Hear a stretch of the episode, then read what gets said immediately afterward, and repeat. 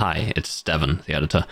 Just a quick content note up top. This episode involves a lot of discussion of TikTok armchair detective work in regards to real missing people. So, obviously, this will involve a lot of discussion of primarily women who have genuinely gone missing under genuinely harrowing circumstances.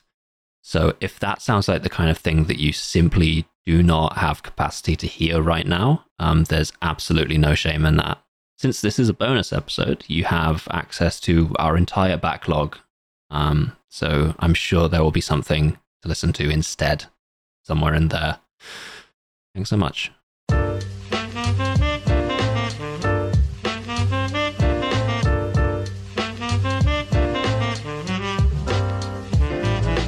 Hello, and welcome to this episode of 10,000 Posts. Uh, it's a show about how everything's posting. Welcome to this bonus episode. Uh, we really appreciate all your support.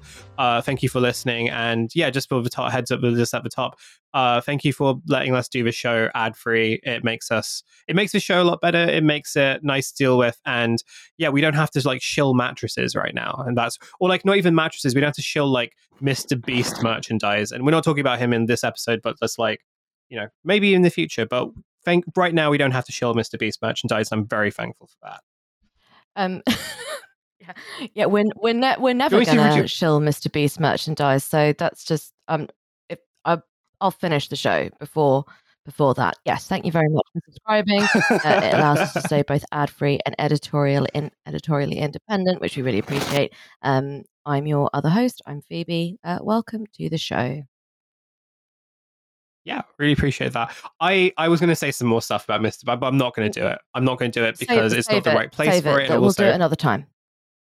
Yeah, I've also mm-hmm. promised not to. Um, uh, and on this episode, we have a returning guest, friend of ours, uh, Sarah Manavis, who also uh, has written something really interesting uh, for the New Statesman, but also whose work is just generally really interesting, and we like reading it and kind of thinking about how we do our show around that. So, Sarah, uh, thank you for coming on, and how how are you doing?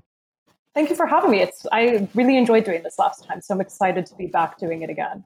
Yeah, and I and uh, obviously like the material that you the, the, the subject that we're talking about is like really really sensitive. But I think one of the things that was really interesting reading your piece is how these types of like really harrowing stories end up kind of taking I don't want to say like taking a life of their own, but they take like the way in which they're covered takes on different trajectories as a result of like the kind of the amount of people sort of who feel entitled to not just having an opinion on it, but being a participant in it. And I guess like part of this episode is going to be about that participatory element of uh yeah of of these types of uh, what we call like true crime uh, situations. So I guess like as a starting point, let me just like introduce what's uh the, introduce the backdrop of this story.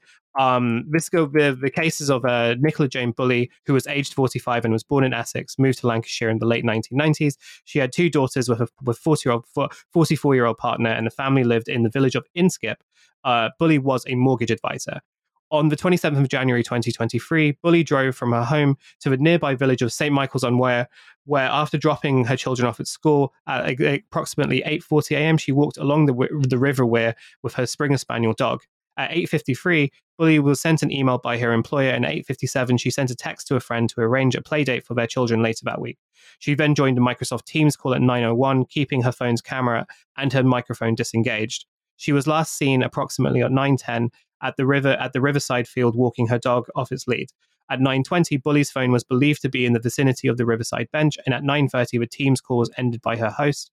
At 9 at 9:33, a passenger uh, a, pa- a, passerby discovered Bulley's mobile phone, which was still connected to the call on the bench. Bulley's dog was found alone near the bench and was showed no signs of having uh, been in the river. The dog's harness was found on the ground between the bench and the river.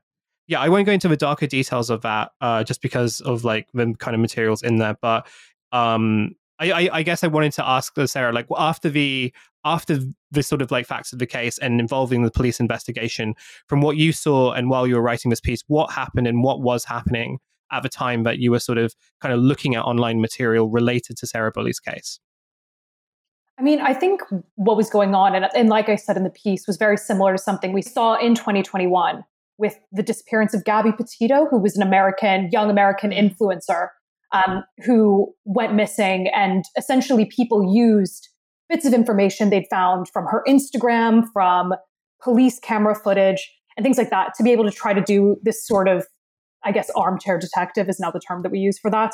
Um, with the Nicola Bulley case, um, we saw that, but I think it honestly went to like a whole different level. Um, the Gabby Petito thing was already pretty gruesome, um, but essentially with Nicola Bulley, what you sort of see is not only it becoming a content vertical and people making posts with their predictions or sharing misinformation about the case or even just like commenting on it or resharing clips from, you know, like ITV News.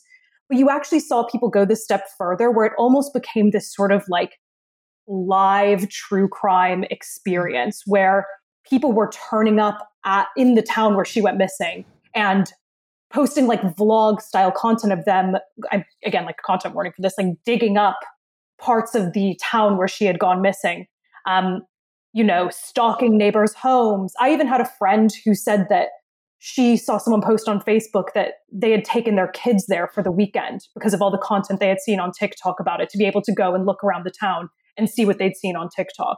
So i think like while this was happening and even and even since like since you know her body was found and was confirmed to be hers, it's still this huge content vertical where people are wondering how did this happen? Why did this happen? But turning it into like a mechanism for clout. Mm. god that god i think i think the idea of going on a kind of day trip to the site of a, a site of a probable tragedy um i i actually think that's one of the most appalling things i've ever heard. And I think that there is something about this this interest that has been that has been unleashed by um, by the kind of prevalence and proliferation of true crime content that has that has ge- that has genuinely unleashed uh, a, kind of tendency and sort of set, set of tendencies, set of behaviors, which uh, which I I just don't think existed before. I don't think it's just a problem of scale um, in the way that there are some kind of unpleasant online behaviors that are that are just a, a, a matter of both scale and kind of ease of access. I think something something has happened to uh, uh, something has happened to people's to people's brains that it would even occur to them to do something uh, to do something like that.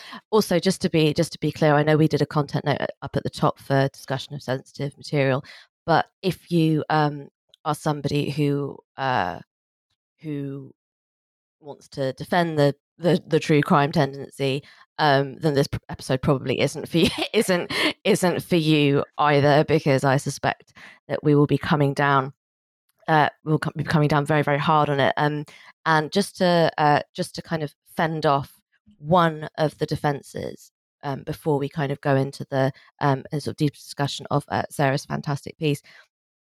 Uh, one of the defenses of true crime is, oh well, they actually uh, focus a lot on like police failings, actually. So, um, so you think that it's a kind of prurient, gleeful discussion of usually of usually something absolutely loathsome happening to a young woman. You think it's that, but it's actually, um, but it's actually a kind of citizen. Citizen based service. It's a public service. And I'm here to say that's bollocks because if that was even remotely true, there would be a huge proliferation of uh, content about spy cops. There would be a huge proliferation of content about um, about the fact that after the murder of Blair Peach, uh, the police continue to spy on his family, even showing up at his funeral. Uh, there would be a proliferation of content about why Wayne Couzens carried on uh, being employed by the Metropolitan Police after complaints about flashing. There would be uh, there would be there would be an enormous big there would be an enormous big look at David Carrick, and there isn't. And because there isn't, you can shut the fuck up with your oh, it's about police failings. No, it isn't. It's about your repulsive, prurient interest in um in treating other people's lives and other people's horrible, tragic, often avoidable deaths like their entertainment. That's what it's about.